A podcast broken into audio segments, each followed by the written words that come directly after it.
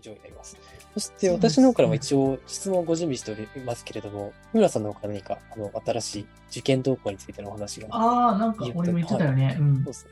そうそうそお願ういしますあのね、2023年の、まあ、受験動向っていうのが結構捉えられてきたので、ちょっと私の方からもアドバイスしていこうかなと思いますね。はい、実際のところね。ぜあの、2023年、まあ、どういう傾向になってるかなって話なんですけど、2020年、2021年、2020年と年とは、あの、僕オンラインだけで、まあ、指導を見てきて、日本全国を見てきたんですけど、受験者数って石橋さんどうなってると思いますよろしくお願いしますああ、受験者コ数ロナがに増なえっててるか減っているか。そううん意外と実は増えているということですね ?1000 人ぐらい増えていってます。なるほど、なるほど。1000人ですかかなりの割だ合いでたいす受験者数って大体5万人ぐらいって言われてるんですはいはい。あ中学受験者数5が万人中の1000人増えたらかなりのパーセンテージ。だから2020年は確か4万9000人ぐらいになってて、それがはい2021年の5000 5万人になって、2020年5万1500人ぐらいになってるのかな。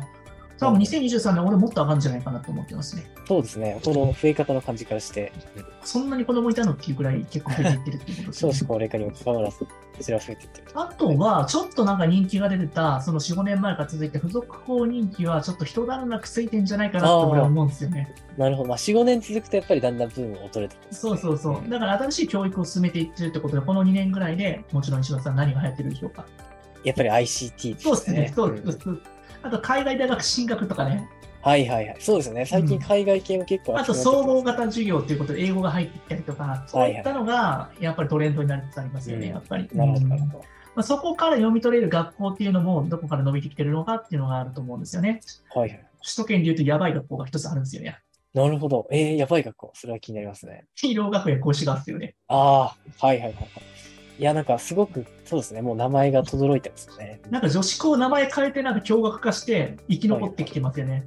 生なきるほ残どり。戦略をかけて、逆になんか ICT 化っていう、なんかそういった名目を 使って、ちょっと生き残ろうとして、なんかすごいですね。もう今の時代、ICT の名前を掲げれば、もうかなり認識の見旗のところがありますよね。そうなんですよね。結構、あの、めぐる整備とかってご存知ですよね。めぐる整備学園とかっていうのは、サレジアンに名前かかったじゃないですか。サレジアン国際体育大学になったじゃないですか。確かに確まかあに。名前これ変もえたことによってかなり印象が変わりますね。そうそう横文字にしてね、ちょっとなんか生きってますよ ね。まあ、しかもこれまたね、世田谷めちゃくちゃ暑いんですよ、今年。なるほど。世田今谷年っていうか、やっぱ中学受験って世田谷区ってやっぱりね、こう、教育者層が多くあそうですて、よね都内の。やっぱ聞いたことあると思うんですけど、はいはい。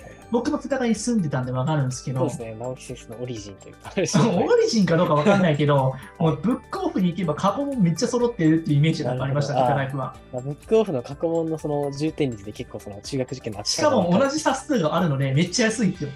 いが。それいいですね。ちしょっと私かもも新じゃあ品同様なものが大量にあったので、仕入れにはマジ世田谷区のブックオフ最強に良かったんですそよ、うね。なんですね。えーちょっとそれはちょっと行ってみないとですね。はいうん。まあまあ、冗談を置いといて、日本学園が、まあ、2026年から、まあ、うん明楽付属世田谷になることはご存知ですよね。もちろんあ、そうですね。はいはうい。ん、これはあるので、結構、うん、世田谷どんどんどんどん人気出てくるのかっていうことと、うんうんまあ都市大附属も結構ね、あの数年前からやっぱり入れたいっていうことが多かったんですけど、これがもう2月1日のあの午前の日程とかに追加されてるっていうああ、それはかなり大きなインこパれクね、ト東大ですね10人受かったんですよ。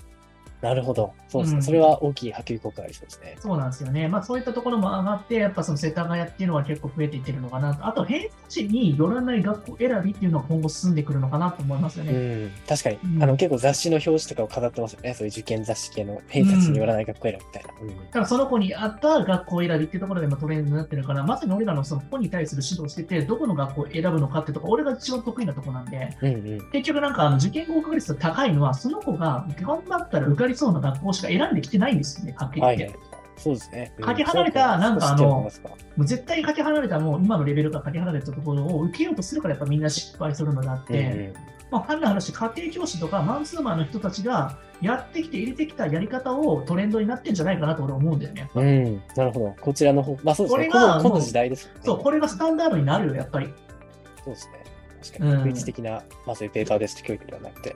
うんねやっぱそうですよね。あとは、もう、しかも、広学園小石川って、開校初年度が3000人ぐらいね、応募者入ってたんですからね。 3000人はすごいですね。はい。う んどうやってそんな集客できるのっていうぐもうらい推薦で集も客らってしるんてですてね、本当に。ううんんやばいっすよね。はいだからもう2022年度で、確か3400人ぐらいあったんじゃないですかね、多分なるほど、なるほど。まあ、そういうところで、そうやですねっぱりなんかそういう現象が起きてるなっていう感じは、すごい印象として残ってますよね、僕としては。うんなるほど。うん。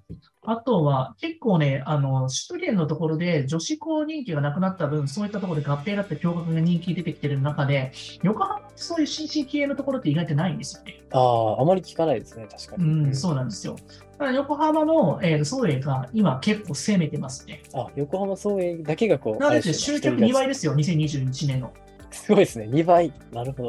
応募者数が500人に対して2022年は1000人超えてますからね、確か。ああ、それはかなりですね。うん、そうなってくると、やっぱり新しい教育をやっぱ力入れ出してるんじゃないかなって俺は思うので、うん。あとは人気がね、昨年人気がまずどんどん継続していくっていうことと、まあ、実質のその偏差値、過去の偏差値では捉えられないぐらいの合格率とかになってくるから、その倍率の変動をすごい見ていった方がいいと思います。うん。やっぱり結局ね、ばあの偏差値以上に僕らが見てるところって倍率なんですよね。はいはいはい。そうですよね。うんうん、8倍、10倍になってきたら、受かるものも受からないんですよ、やっぱり。同じように考えてるやつがいっぱいいるから落ちちゃうんですよね。